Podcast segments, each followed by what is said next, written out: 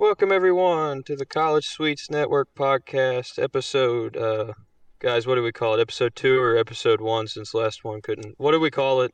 One point five. One point five. Episode one point five. Uh, I'm Nolan. I'm here with Lane and Sam. Lane, say hello. Hello. Sam. No. Well, that was anticlimactic. Well, you don't know how to respond. No, I, I really don't. You really put me on the spot here. You're falling apart, Nolan. I am falling apart. You're in shambles. You're falling apart like the Ohio State uh, football program. Oh slowly my in front god. of our eyes. You're falling mean apart Oklahoma? Like Oklahoma. Yeah, versus there it is. There it is. We got a lot to talk about today. We uh, had a lot of college basketball games, a lot of college basketball news. We got some more transfer portal news and some more bowl games to look at. We're not predicting again, by the way. The episode you never heard. We will not be redoing our predictions. That took forever, and was probably partially the reason why we couldn't upload it. How So, about how about how about you know. we just reiterate our points on the playoff?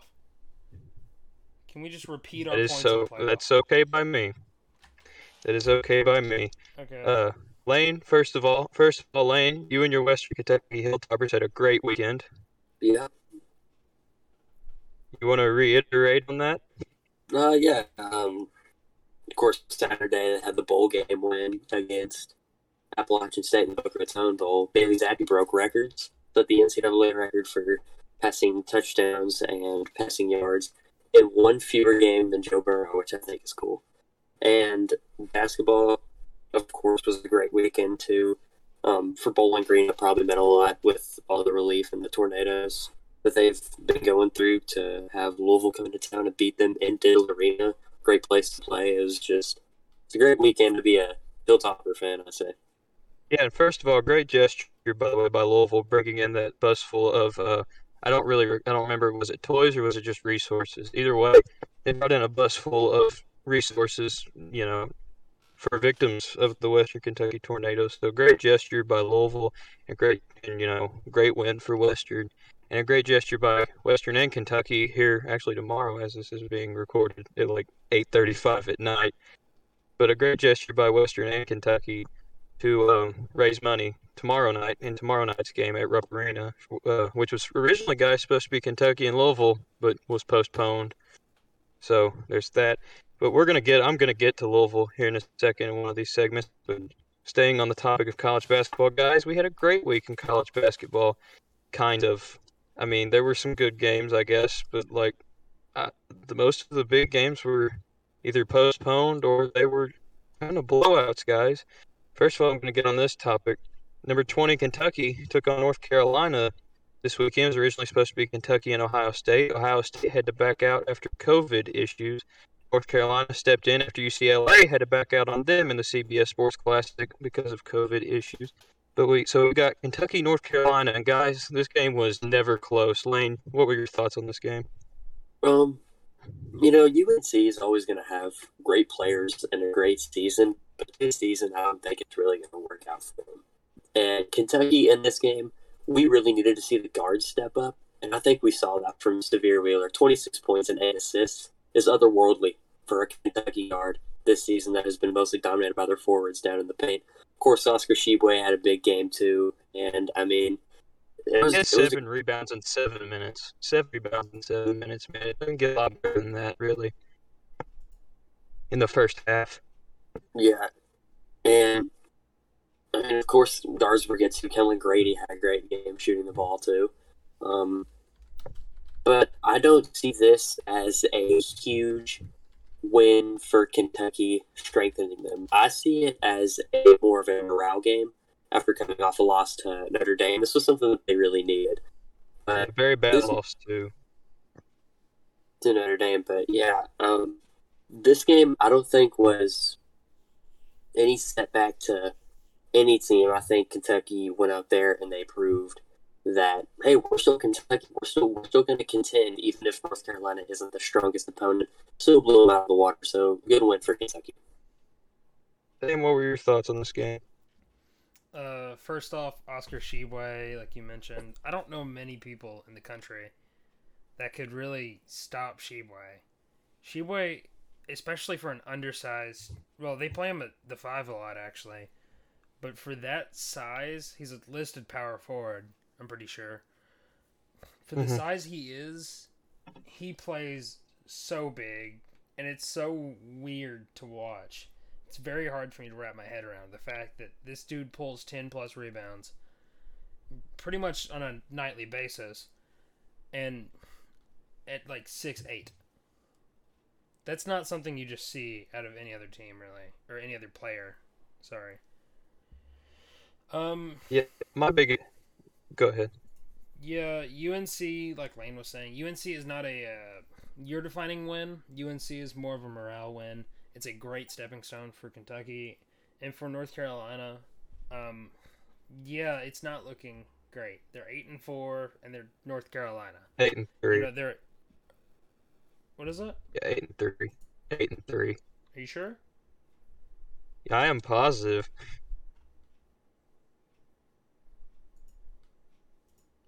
Anyway, uh, The show's broken. the show is very broken. Uh, anyway, still, you get my point. Both the people that listen blood. are going to be so angry. for a blue blood program at this point in the year, that's not great. Um, they're not in the best position. Yeah, my biggest takeaway from this game was how much better Kentucky looked after last weekend's terrible game against Notre Dame. Kentucky really looked pretty great. Sahvir Wheeler looked like the point guard that Kentucky needs, a guy who can beat guys off the dribble, because they didn't have that last year with Devin Askew. But he looked pretty great in the game, to be honest. And uh, Oscar Tshiebwe still looked great. I think it was like we talked about last week, or in the unreleased episode about the game against Ohio State, about how much of a proving game that was going to be for Kentucky. I think this was maybe not quite as much as the Ohio State game, but I think this was still big for Kentucky when it came to proving themselves. And I think the fashion that they won definitely proved that Kentucky is not a bad team. And they're, while I don't know that they proved that they're not overrated or weren't overrated at the time when they were ranked like number 10, I think they did prove that they are legitimate and that they can compete with the best of the best. But and I also do think it's of a stinker for North Carolina and Hubert Davis. Not a great start for Hubert Davis to lose by almost 30 on national TV to one of your biggest rivals. I mean, not a great, great start there for him. Uh, Can I Another game I'd like to hit on, guys. Can I butt Yeah, go ahead. second? Uh, so I Mhm. like to pull up like box scores and stuff whenever we talk about something, and uh, it Google naturally has North Carolina at eight and four, which is wrong. They're nine and three, according to CBS. So I guess that's something to be aware of. they're eight and three, according to ESPN. I think. What? Why does no one know North Carolina's win I'm record? joking. I'm joking. I'm joking. I'm joking. They they had a game tonight is against Appalachian State. They did, which they won seventy to fifty. Yes. We are North Carolina basketball experts here on College Suites Network, We most definitely. and we take great are. pride in that. hmm Like I- Leaky Black, what a great, great player. Yeah. Leaky Black. What a name. Their game I'd like to hit on, guys, was a game that took place in the first game of the triple header on CBS this weekend. I sound like I'm ad- reading an advertisement for CBS when I say that, but either way, it was a pretty big triple header, I guess. We had number five Gonzaga taking down number 25 Texas Tech. It 69 to 55 was the final score. Gonzaga, I wouldn't say made easy work of Texas Tech, but they looked pretty okay in this game. Lane, what were your thoughts on Gonzaga so far? Um, Gonzaga has sort of been a team that has been a little bit unsteady so far, to say the least, this year. Um, good game on Saturday though against Texas Tech, especially for Andrew Nembhard. Never stepped off the court, was their leading scorer, and in the game hit a couple threes that really gave them a spark. And people would say the game was close. In my eyes, it was never really close. Texas Tech never seemed like they really wanted to beat Gonzaga. Good game Yeah. all around for Gonzaga. Uh, Chet, Chet Holmgren pulled down double digit rebounds. Um, Rasir Bolton, a name we've never really even heard. 15 points. I mean, pretty good. Yeah, to butt in for a second. Texas Tech's offensive production does not scream, "Hey guys, we want to beat a top five team." Like I, Yeah. I'm, I don't know. Maybe I, there are people with differing opinions uh, than mine on this, but like, I think when you run, play the style that Texas Tech plays, I don't really know how easy it's going to be to beat a top team that. Yeah, I mean, he's made a name for himself this season. Kevin Obanor from um, Oral Roberts transfer. Texas Tech, of course, was a star last year with Max Abmas in the tournament with Oral Roberts. And um, it wasn't really his hottest game. He didn't really do well shooting, but at the same time, no one at Texas Tech is really good at shooting the ball. Sam, what were your thoughts? Um, yeah, like usual, I'm pretty pretty much the same with Lane. This game was kind of clear, just showing that Gonzaga is definitely a team that we should have about where they are now at four or higher. Um, also showing that Texas Tech,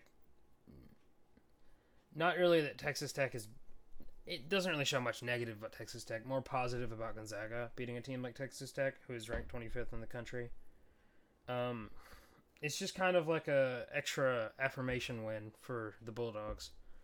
I think it's a great thing to have, if that makes any sense. Yeah. Yeah, I, s- I said in the unreleased College Suites Network podcast episode that will one day be made famous because it was unreleased. We'll have to release it on some sort of DVD track, guys. Yeah, ten years from now, when we're no longer doing this, Well, because we have when stopped. we're Only no it on doing VHS. this. Only saw it on VHS. yes, in a flea market, on a Yeah. VHS in a flea market. But like we said in the unreleased episode, uh, I think this game was kind of important for Gonzaga improving, like proving themselves as well, like Kentucky with Ohio State, the game that never happened. But I think I think Gonzaga kind of proved a point in a way. I think they look pretty good. Shea Holmgren only scored like I think five in this game. He didn't like look great scoring a ball, but he proved that he could, you know, he could still be impactful other ways, almost like Anthony Davis when he was in college, or Anthony Davis still maybe, but like he proved he could be impactful. I don't know yet that he's proved that he could be the number one pick in the draft. I still think it's Paolo Banchero. I still think he is probably the best player in college basketball, but uh, that's just me, and I know people tend to flip flop between those two. But Gonzaga, good. It's a good win for them. Win, you know, 14 against a top 25 team. So a game that we want to talk about too, or that I want to talk about at least. I didn't watch it, so you know, bear with me for a minute.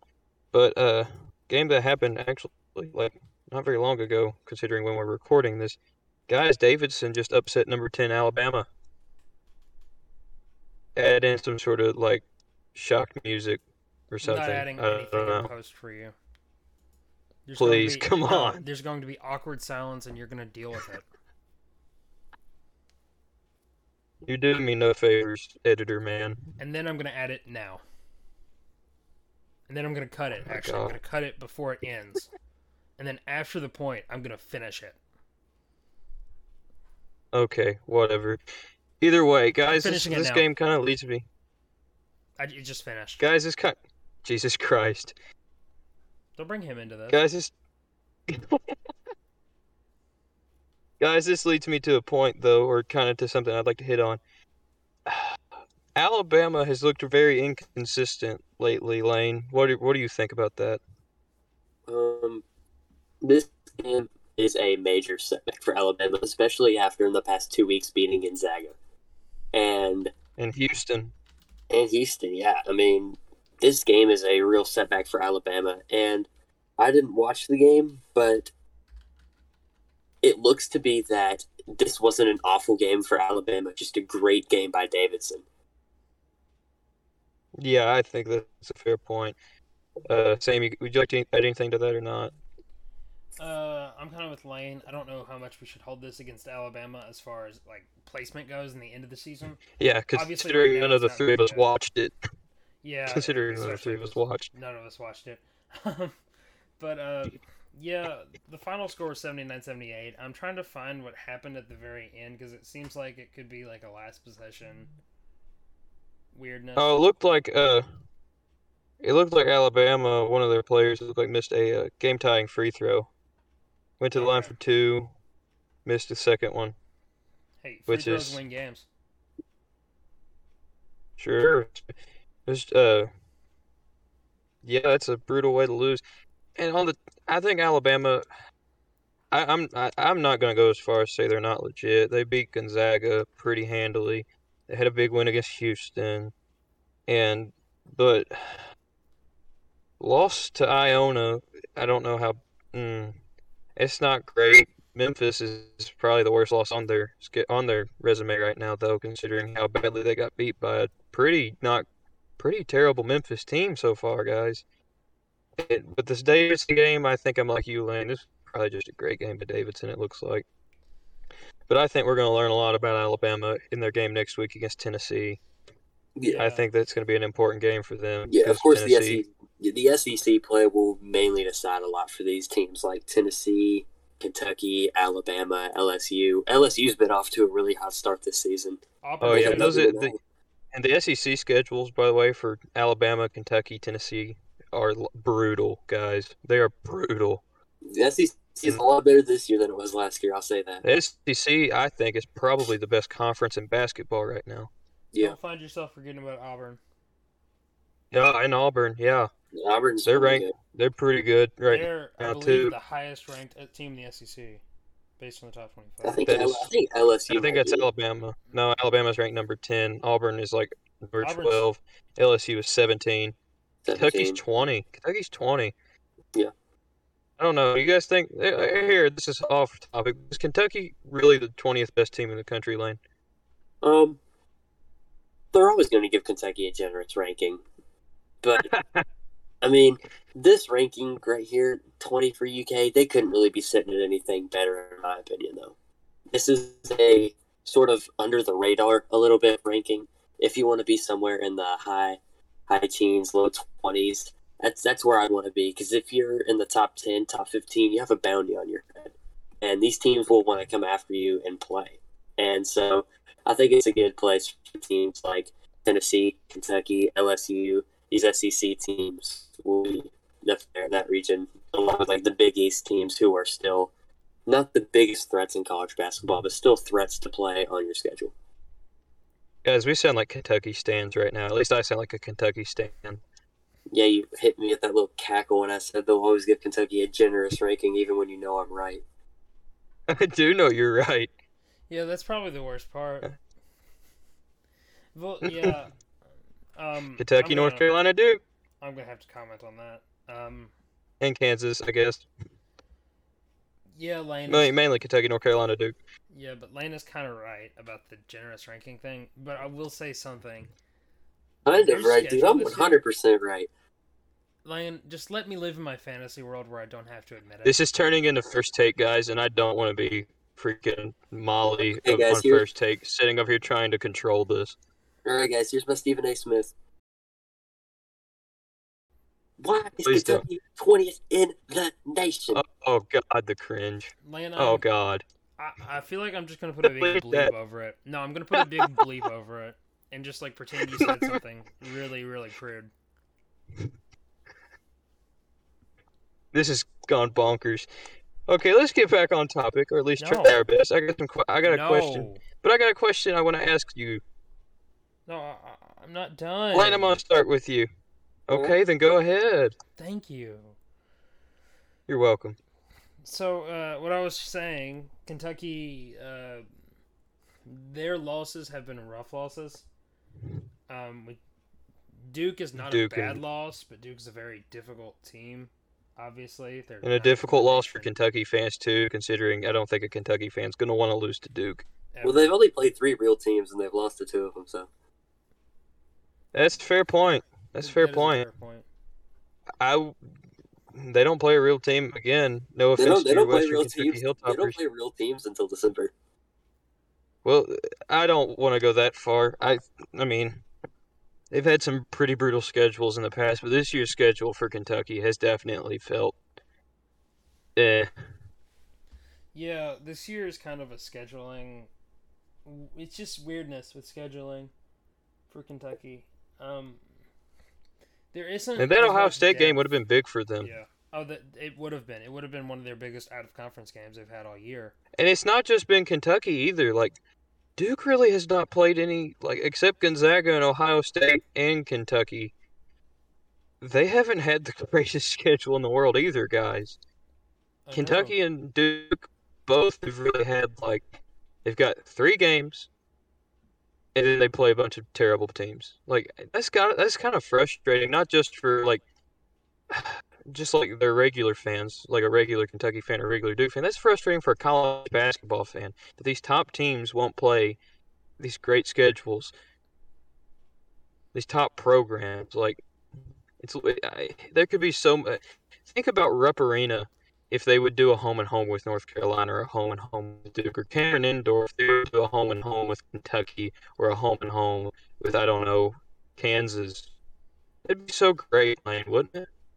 Yeah, and I mean, I've been saying this for years that Kentucky can't really talk about their schedule being brutal or any sort of way of difficult because the way I see it, it's okay, you play one good team, then invite 10 teams no one knows about to come to Rupp Arena and pay them a shit ton of money so you can whip their ass. That's what I see. Guys, it as. we're gonna be guys. If we get if the wrong people listen to this, we're gonna end up on Kentucky Sports Radio or something in a bad way, in like a very bad way, just getting absolutely destroyed. Yeah. No, no, we're not making Come any at me. points that are wrong. Do what? We, we haven't said anything wrong yet. We haven't said anything like that's not true. Schedules for blue blood programs are taking a significant hit in quality. It's Yeah. it's terrible for the sport. It really is. Which Kentucky could be playing me watch. Kansas right now instead of in the They middle play of 'em in- February.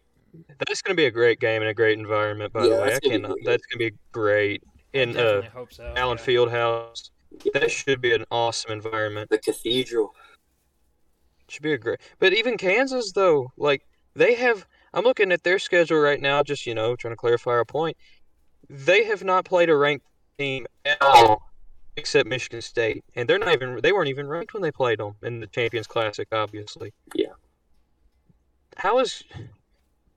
Oh come on! Why is Gonzaga playing the best schedule and not Kansas or North Carolina or Kentucky or Duke? I actually have a really good reason behind that. Gonzaga Gonz- has more to prove. Gonzaga has more to prove in these games because then they go play in the Western, like in the West Coast Conference, where their biggest schedule is Yeah. freaking Pepperdine. Crappy in a crappy conference. St. Mary's. Oh I'd God. love, I'd love to see. Gonzaga in basketball move to the Mountain West or the Pac-12. It would be the biggest relief for any college basketball fan. They Yeah, have the money to Pac-12 do it. Pac- yeah, but Pac-12 won't happen because of football. Yeah, They don't have a football program. I mean, you got to be fully committed in both sports if you want to join the Pac-12. I could see him join the Mountain West, but I- That maybe. I don't know. Could. I know. I feel like not having or just not being really present in football is uh, definitely holding Gonzaga back, and they could move on to, to greater things and just become like just a massive, massive program. They're already very huge. They're already very successful. They're already everything every other program strives to be in the past couple of years. yeah, and I don't, I don't think Yeah. Gonzaga's, I don't think Gonzaga's really been anything until the last 10, 15 years. yeah, it's they're still new. Yeah, I mean, one of their But first another- big wins was in the tournament against Western Kentucky. That's really the first time I think anyone in this area has ever. Well, in, well, well, in the late '90s when they made the Elite Eight, that went against, uh, I believe it was Florida. Mhm. But another point I'd like to get to, though, also on the scheduling, why is it also that like these Blue Bloods? I mean, they do, but not in the last year or so. They don't play in all these tournaments really. These preseason or preseason, regular season tournaments like Maui and like this year. The game in Atlanta is probably my favorite game so far this year was UConn and Auburn, and that guy, Yeah, that, guys that like game went down to the wire. that was such a good game. Went down both of those teams- wires. And both of those teams were teams that had something to prove. Back to that point, UConn has not really been relevant since they won the title in 2014, and in Auburn, um, they've been relevant, but they they're coming off a pretty rough year, like Kentucky and like Duke. But uh, it's just it's frustrating, guys, and I think it's frustrating to us because we're such fans of this, this sport. Yeah, it, it's always frustrated me. Of course, when you're a team of uh, smaller school like me, Western Kentucky, where you can sit back and look at these teams and say, "Wow, we play a tougher schedule than y'all do." I'm never going to tell anyone my fan.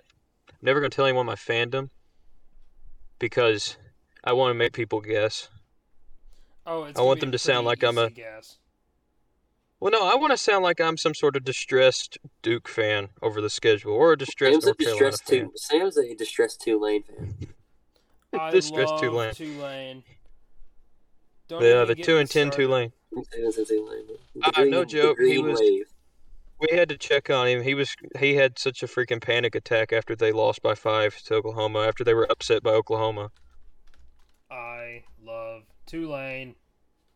But this leads me, or doesn't lead me to a question, but I do have some questions I want to ask you on college basketball. And then we, I swear, guys, we will move into some college football. But I mean, it's the end of the year, so it's a little hard. But which college basketball teams have impressed you the most? Lane, I'm gonna start with you. I'll say the um, high major team was surprised me most, and the mid major. I think the high, I think the biggest high major team that has probably surprised me is UCLA. And I mean, with that loss to Duke, it's sort of set them back. Gonzaga.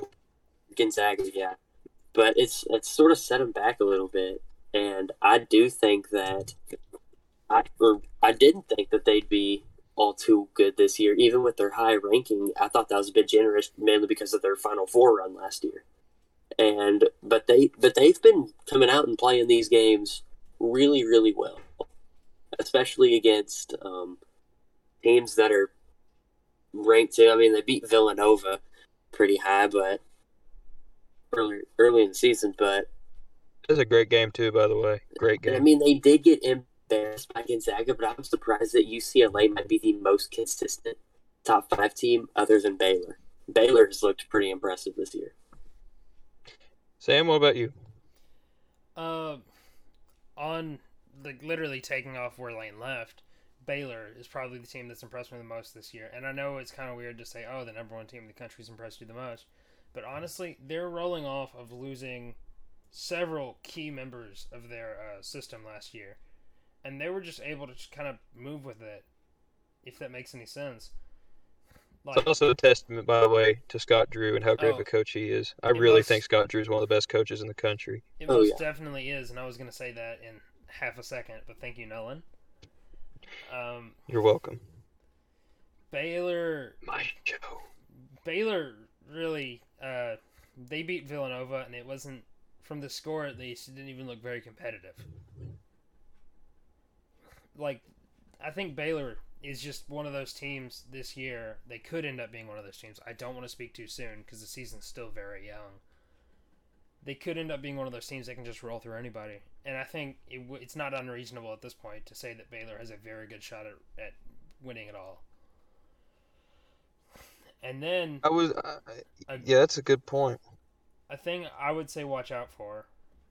Um, January the first, Iowa State, Baylor. Iowa State's number nine. It's Baylor's second uh, top ten matchup. They obviously played Villanova.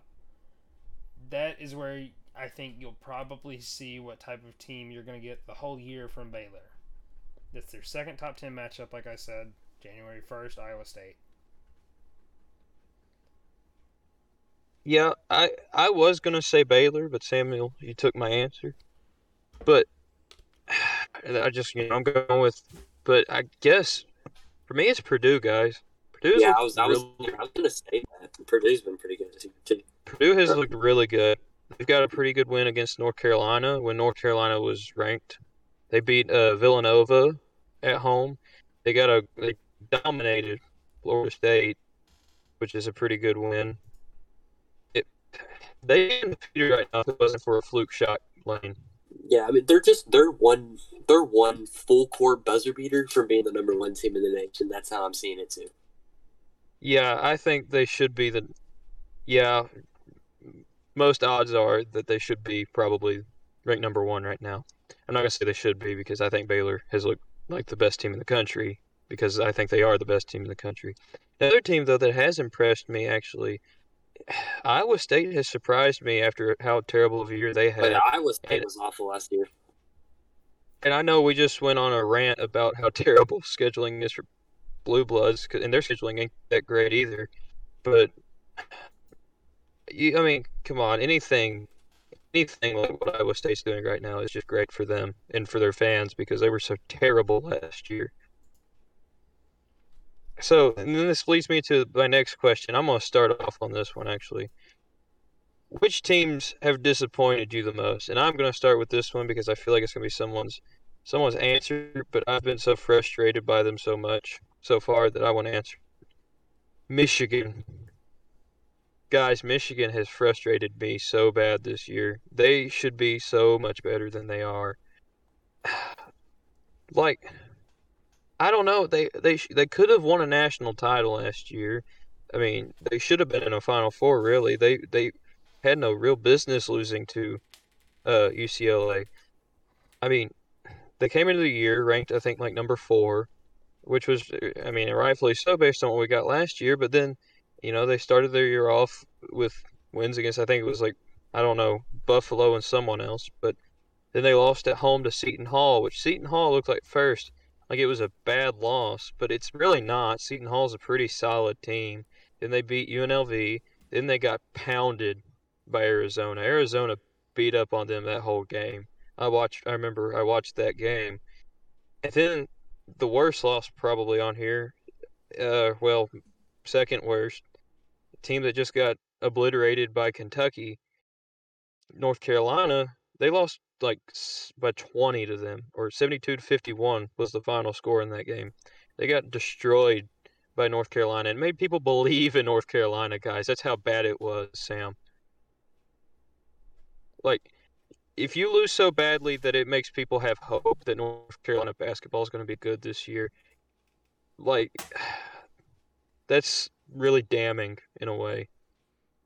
But, and then they go on this little winning streak, and th- like two games in a row, and then they lose by 10 to Minnesota, a bad Minnesota team, really, for the most part.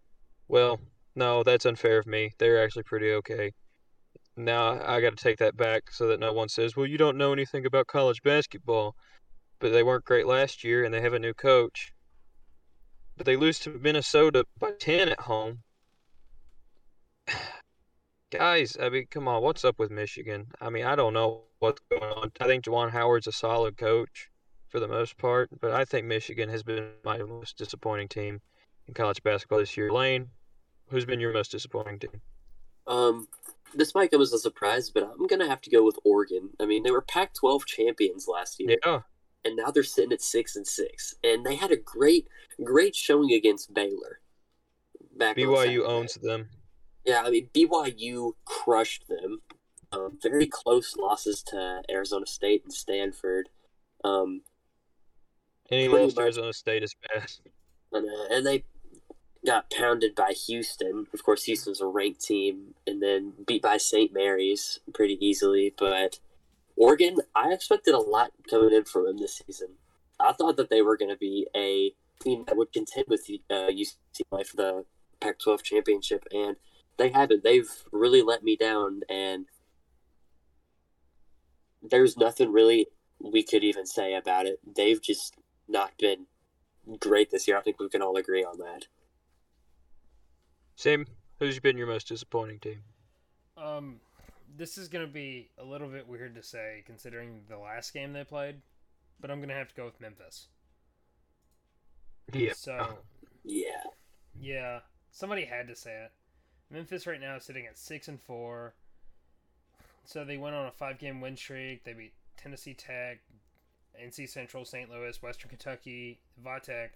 Then they get to their four-game losing streak, which had all their losses. And this is just for a team with a Bad. recruiting It's class like bad. Memphis, it should not happen. Georgia.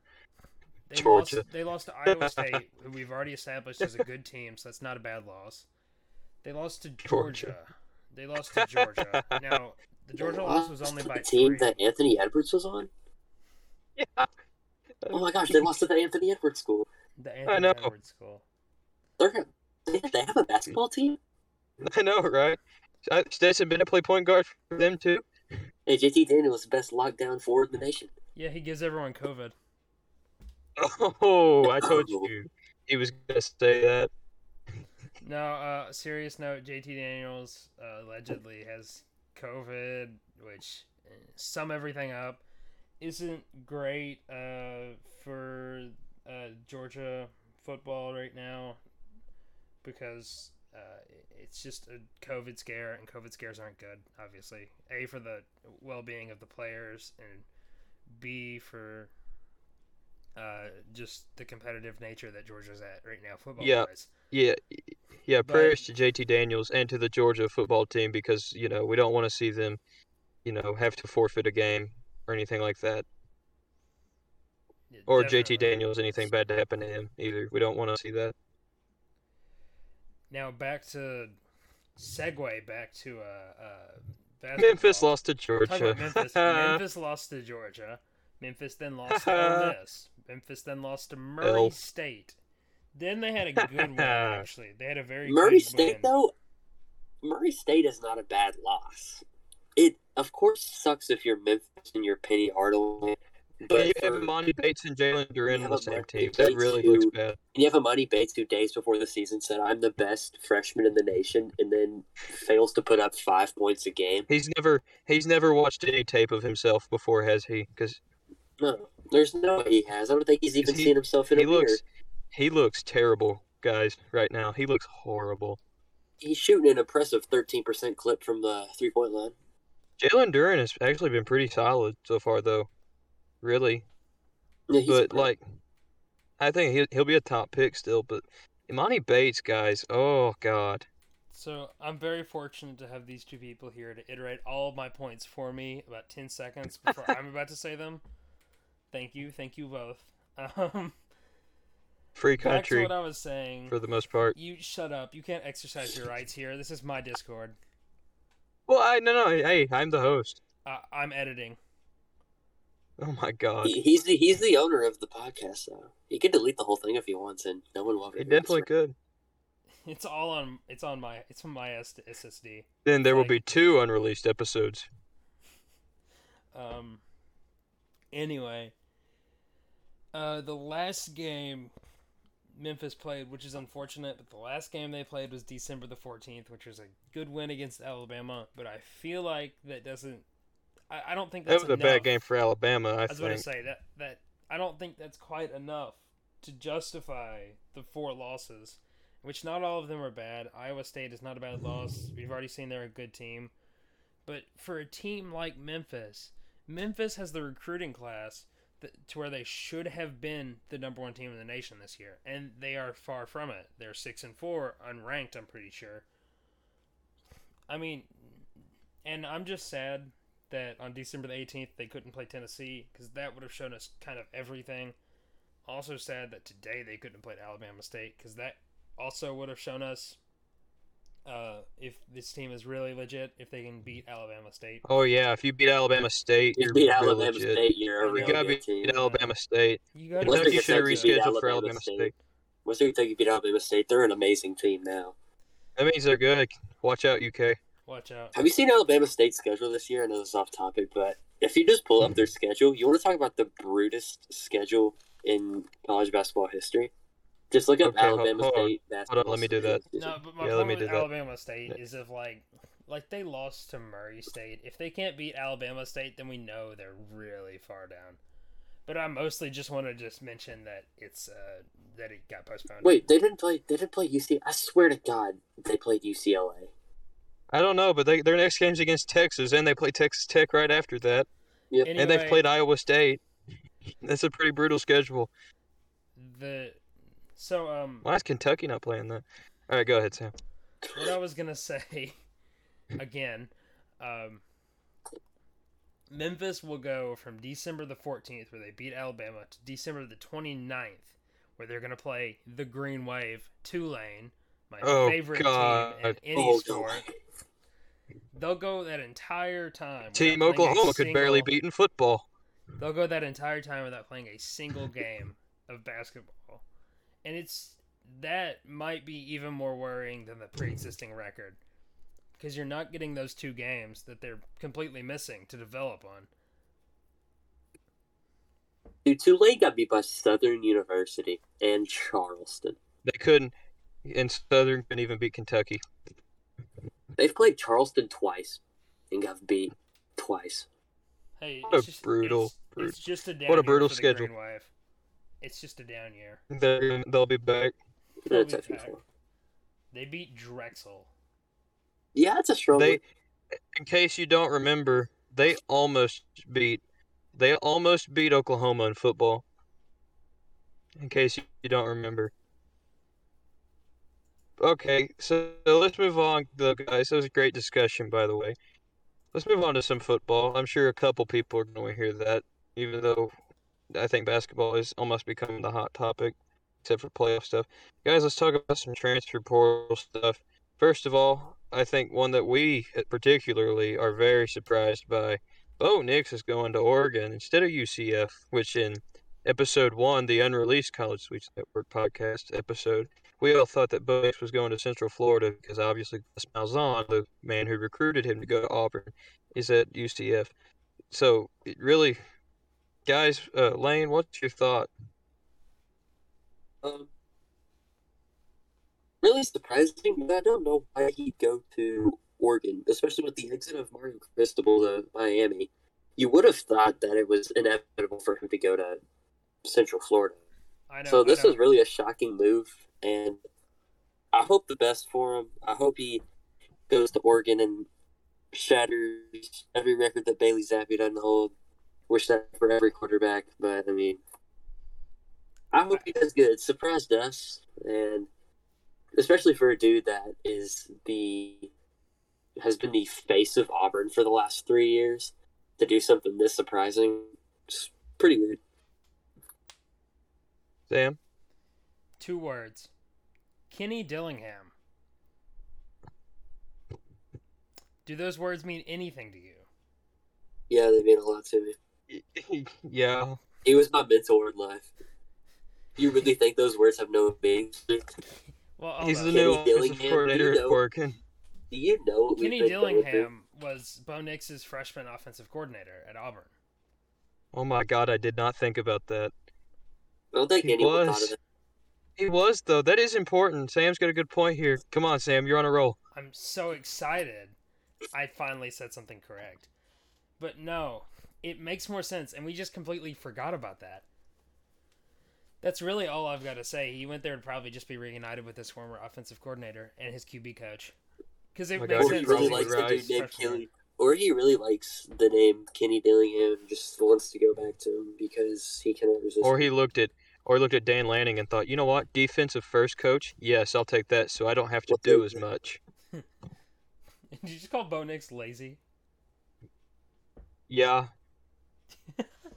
I have no sources telling me that he's lazy, but I'm calling him lazy just because ha ha. It made a good made a good joke. But no, seriously though, this was surprising. I thought he would follow Gus to UCF. Good news for Joey Gatewood though, like we talked about in the last episode. Wouldn't that have just been the worst luck for Joey Gatewood? I know he would have gone. He would have gone from getting beat out by Bo Nix at Auburn to then transferring to UK just to get beat out by was it Levis that beat him out? yeah, Because Terry Wilson and Will Levis at Wilson Kentucky. and Levis, and I think actually even um, Beau Allen. Allen or whatever his name is. Yeah. um, just to transfer again. Uh, and if it if it had gone the way we originally thought, to be beat out by Bo Nix again. Again. That would be so funny. That would be horrible. I Horrible would really, I would actually Gatewood. feel for the dude. I would too. I would but I- probably cry. No, I, I don't anymore though, considering the fact he'll probably be the starting quarterback at Central Florida next year. Good for him. Yeah. Good for Unless him. Dillon Good Gabriel, job, Joey unless Gatewood. Dillon Dillon Gabriel's Gabriel- gone.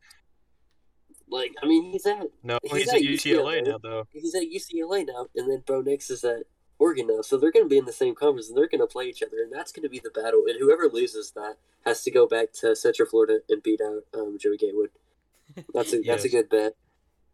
Real quick, guys, I want to make this quick because we are kind of pushing time a little bit for what we would probably like.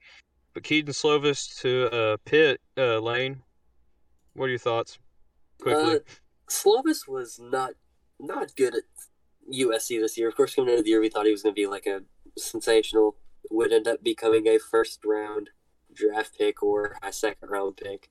But with the exit of Kenny Pickett at Pitt, of course, declaring for the draft and will most likely be drafted 100% in the first round, um, has really been outstanding this year. And it's a fresh start for um, Slovis after a sluggish season, to say the least, at um, Southern California. Did he Sam, get injured, or Oh. did he get, um, or was he just benched? I think he was just benched. He I'm just not was- really sure. Yeah, that was really rough. Jackson Dart. Jackson Dart took over. Yeah, and Dart was even worse. So I think he's gonna. I think off topic. I think Dart's gonna flourish under Lincoln Riley. possibly. Lincoln Riley's a great coach. That's one of the biggest hires probably in college football history, if we're being honest for a second. especially modern. Yeah, that's that's an insane hire still. But Sam, what are your thoughts on Kedon Slovis to Pitt, or do you have any? Honestly, it's one of those things I just didn't pay attention to. There's a handful. There's there's more than a handful. There's a lot of things I just don't really pay attention to. Yeah, I think it's something that happened. Uh, we'll, you know, Yeah. we'll see if he's able to develop and like if they're able to develop him like they did Kenny Pickett, who will probably be the first quarterback taken in the NFL draft. Yeah, I'm curious to see where Pickett ends up at in the NFL, and I'm I'm intrigued and ready to watch him go pro. That will be an yeah, that will be interesting to see how legit he is. Because I'm actually I've actually bought in on Kenny Pickett. I'm on the Kenny Pickett hype train. Yeah, I'm standing in the middle ground. I don't All right, have real la- opinion on him. One last trans one last transfer portal talk. Uh, Ohio State quarterback Jack Miller going to Florida. Uh, Jack Miller was the backup quarterback for most of his time at Ohio State. So, uh, Lane, what are your thoughts? Uh, don't really have much to say here other than Ohio State's had transfer portal issues this year, where it's almost Yeah, becoming a free agency. It's almost becoming a free agency to take a quarterback from Ohio State now.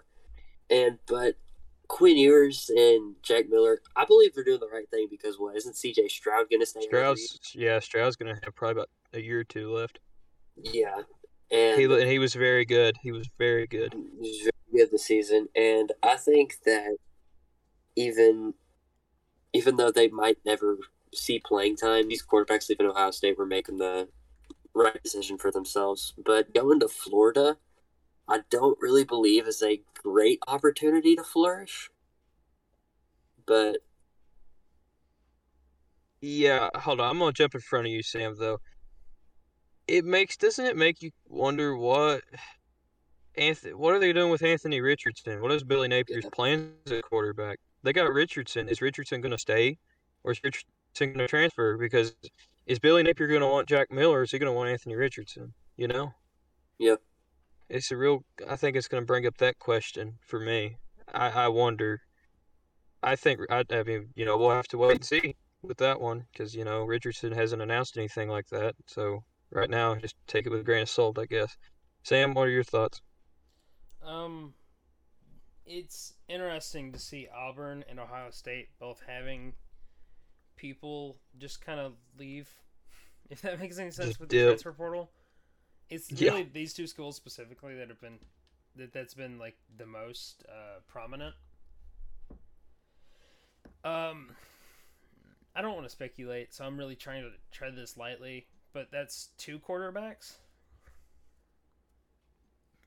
All I'm saying. yeah, two quarterbacks gone from Ohio State. Yeah. Yes, two Ewers and Miller. Yeah, I don't want to speculate, but either something is happening with in the quarterback scene that's very competitive at Ohio State, or there's some sort of negative thing, some sort of negative chemistry between the. I don't know. I think It for the seems like most part, it's just at the- they don't want to be. I think for the most part, especially for Jack Miller, they don't want to be behind C.J. Stroud. Yeah, Yeah. I mean, as soon as um, Quinn Ewers stepped on the scene at Ohio State, we all knew that he was gonna not. He was going to take over, and Jack Miller and Jack Miller. Jack Miller was never going to be the starter No, Oh, yeah. for Ohio State. Quinn Ewers was the next man up if he stayed at, uh, after stayed. C.J. Stroud. Obviously, that didn't happen. Jack Miller, uh, so Jack Miller, I think was probably, you know, yeah, I'm gonna assume Jack Miller was probably had that idea in his head already. Yeah, but my point lies more that both him and Quinn Ewers left. Are they planning to do something like really big, or is it just like a negative thing happening with maybe I don't know, just maybe something at the QB position? I, I really, I don't want to speculate, but I, I'm speculating. a little- speculate. yeah, but I'm speculating a little bit. Um, That should be. it's a weird anomaly, and it's something that's intriguing me. All right, so one last thing, I guess for the show, uh, we are we do need to reiterate on our playoff hopes, or not hope, but our playoff predictions in a way. I want to do take a quick look at this matchup first of all. We are going to do predictions, by the way, for only this. First of all, we got number one Alabama, number four Cincinnati.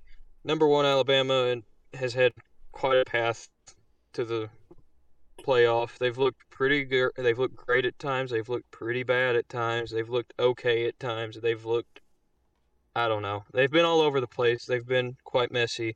And Cincinnati has had a totally different path. Like they've done what they've hoped to prove to people that they could do. That is make the playoff. So, uh, Lane, who you got in this matchup? I have Alabama beating Cincinnati by a fairly, fairly, fairly large amount. And I think we all know this, but Take that, Cincinnati. Yeah, we all know this, that they're going to beat them. But I'm still really hoping to see a good performance from guys like Desmond Ridder, Jerome Ford. I mean, I hope Jerome Ford runs all over the teeth of Alabama's defense, but I also hope that Jameson Williams um, absolutely destroys um, Sauce What a what a yeah, what a player by the way to you know come out of the transfer portal from Ohio State too. Yep, and I really hope and they'll need a big game on defense from um, Sauce Gardner. Has a lot to prove for being in the playoff now. I think he's. I'd like to say he's one of the best um, defensive backs in college football, with his aggressiveness and the style and the skill that he plays with. But when it's all said and done, I think Alabama will win this game pretty easily. Sam, who you got? Reiterate, I guess, on what you said in Um, episode one. In episode one, this is now episode one point Unreleased. Unreleased episode on, only on VHS at your local flea market. Only on VHS at your local flea market. It doesn't even have a title. It's just wrapped in No. duct tape with Sharpie on it that says "Watch me." CSN episode one. It's not even in your local flea market. It's just in a random one somewhere. You can't Yeah. go find it. You will There's only one it. copy. In a rural town in Kansas. Even though we don't live in Kansas. Are you sending it to Kansas? Let's convince him that we. Yeah, we have to convince him we live in Kansas.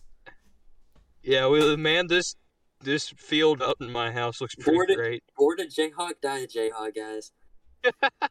Guys, guys, I'm a guys. I love Kansas. No, Kansas football, man, they rule. You know something interesting about Kansas? We almost beat Oklahoma. You know a fun fact about our great state? It doesn't exist. It's it's also flatter than an IHOP pancake. That's true too. That All is right, but very really though. Sam, who you got and why? Um, I'm gonna take Alabama. Okay, look, this is not a disrespect thing to Cincinnati, because I feel like there's a very real reality where Cincinnati could show up and beat them. But if we get the Alabama team that beat Georgia, there's no one in the country that can beat them, No, no, not at all. I'm gonna Except take Alabama. Tulane. except Tulane. Actually, yeah, Except Tulane. Tulane o- only lost by five to Oklahoma. Tulane Tulane wouldn't have smooth. any problems actually. Tulane would walk up and like. Uh, and like like Nick Saban would turn around, he would turn around and go, Tulane's "Okay, the guys, most we're assertive, the most assertive football team ever known. They will walk up to you and slap you and then say "play me," and then they'll beat them by forty. I'm gonna take since I'm gonna take Alabama in this game. I think though, I, I'm a little more. I'm not gonna say pessimistic about this game, but I think if we if we get the Alabama that played Georgia, obviously this game's over before it starts. Like Cincinnati has no shot if we get that team. If we get the Alabama team though that played LSU, that played Texas A&M, that played Auburn, especially the Alabama team. If we get the Alabama team that played Auburn, Cincinnati, if they play pretty great, I think Cincinnati will have a legit shot. If they get the Alabama team that played those teams like Texas A&M and Auburn. And So I think if we get that, it's going to be a coin flip. I'm gonna add Yeah. on to my point. If we don't get the Alabama team that played Georgia, I'm not sure. Or if let me let me rephrase that. If we don't get the Alabama team that played Georgia, uh, Cincinnati's probably winning. I'm more We confident. need That's to, a we good need to point. see. Probably We have guys. still not seen. I mean, some people could argue that the Georgia game was his Heisman moment, but we have not seen those true Heisman moments from Bryce Young. We just know the stats and what they've gone through this year to get to that And point. he's very good, first of all. yeah, Bryce And Young we- is very good. Oh, yeah. Bryce Young, Bryce Young He's is the Heisman winner. yeah, and I really hope that we see some great moments from him in this game, and that he puts on a show. And if, of course, they win, I hope he gets the national championship and puts on a show. For the people doubting the Heisman and saying, "Oh, Kenny Pickett should have won," Kenny Pickett also fake slides on Wake Forest. Or C.J. Stroud. I hate Yeah. people who say C.J. Stroud should have won. I hate or those Aidan, Hut- Heisman Aidan. Hutchinson. Aidan Hutchinson especially. My God, the Michigan fans who have been saying that for the last two weeks. Speaking Aidan of Hutchinson. Michigan, Aidan Hutchinson shouldn't have even been in over Will Anderson. No. I'm not even like I'm not any Will Bailey Anderson Zappe should have been or anything. Hayden, Aidan Hutchinson. I, I kind of agree with you on that. Arguably the greatest. The Bailey Zappe quarter- should have been the Heisman. Greatest quarterback to ever do it. well, t- statistically speaking, from a certain Statistically speaking, he's the Best greatest season ever. to ever do it. best season ever. It's true. All right, so next up, guys, we got number two Michigan and number three Georgia. Number two Michigan's path, uh, very weird underdog uh, underdog season this year by them. They've had quite the story. Jim Harbaugh last year, people wanted gone. They wanted him fired, and people were kind of shocked that he was he wasn't fired. And so coming into the year, this was a make or break time for Jim Harbaugh. And well, I mean, obviously things have gone great for Michigan this year. They finally beat Ohio State. Jim Harbaugh finally got the job done there, and they're one play away, really, probably one fumble away against Michigan State from being 12 and 0 right now, and you know, in the playoff, probably number one at that point too. But then number three, Georgia's had an entirely different route, except guys, take away the Alabama game, act like that didn't happen for a second. Georgia, there may have. Has there ever been a more dominant team in the regular season? I don't Unless know if you can. talking about like the unless you're talking about like the 2005 USC Reggie Bush team or uh, anything in the college football playoff era. No, by God, definitely in the never been more- playoff era. Yeah, BCS. I don't know. There's teams that could be up there, like that USC team or the um, shoot. I forgot what team, but they were really good one year. Just like every year has a really good team, but Yeah, in recent memory, I can't think of a team that has done that has had a better regular season than Georgia has, with the exception mean, of the Alabama someone- loss. Someone would say probably Alabama last year, but like, unlike that's fair point. But like, unlike I think Georgia this year, I don't think Georgia's ever had a game this year or I mean, that actually, was close. that LSU Joe Burrow team, I think is one of the most. No, we can't. But they didn't have. But Georgia has not had a game really, maybe outside of Clemson, which never felt close. That was close. Alabama, Alabama almost beat LSU that year. Yeah. And LSU almost lost to Florida. They almost they had a few games actually they could have dropped. Yeah, Texas. I don't. Th- I, I think really playoff in playoff like since the playoff, I think Georgia might be the most dominant team Mhm. or dominant regular season, except that Alabama game. Guys, that Alabama game was bad for them. So Lane, that brings me to the question: Who you got? uh, between Michigan and Georgia. Yeah. I'm going to take Georgia in this one mainly because that defense is so dominant. I don't think Michigan's faced a defense quite like that all year. Oh other no, than other than Michigan State, who had a pretty pretty good defense this year. I think number one in the Big Ten. yeah, but a pretty good defense that allowed 56 points against Ohio State. yeah, and I mean, there, it's really inevitable that you're going to see what we will like to call the rematch in the college football championship. and I'd love to see it, and I'd love to see a great team, a great great performance from both teams, and I really don't think Michigan has what it takes. John Harbaugh has given what it has to prove this year, and really, I don't think that um, I don't think he has anything left to prove after this year. Of course, he's going to stay next year, but this win would only strengthen him. It wouldn't beat him down, of course, because they got that win over Ohio State. But Michigan has two great running backs too. Of course, um, Hassan Haskins and um, there's another guy really good, really fast, absolutely torched. Forgot what team it was, but he was really fast down the sideline. But mainly, other than that, I don't see any outcome where Michigan beats Georgia with how dominant Georgia's been. I'll take Georgia by like three touchdowns in this one. Damn. I'm taking Georgia. So, as Lane mentioned, Michigan hasn't played a defense this dominant all year, and like Lane said, again, I, I love reiterating Lane. Mhm.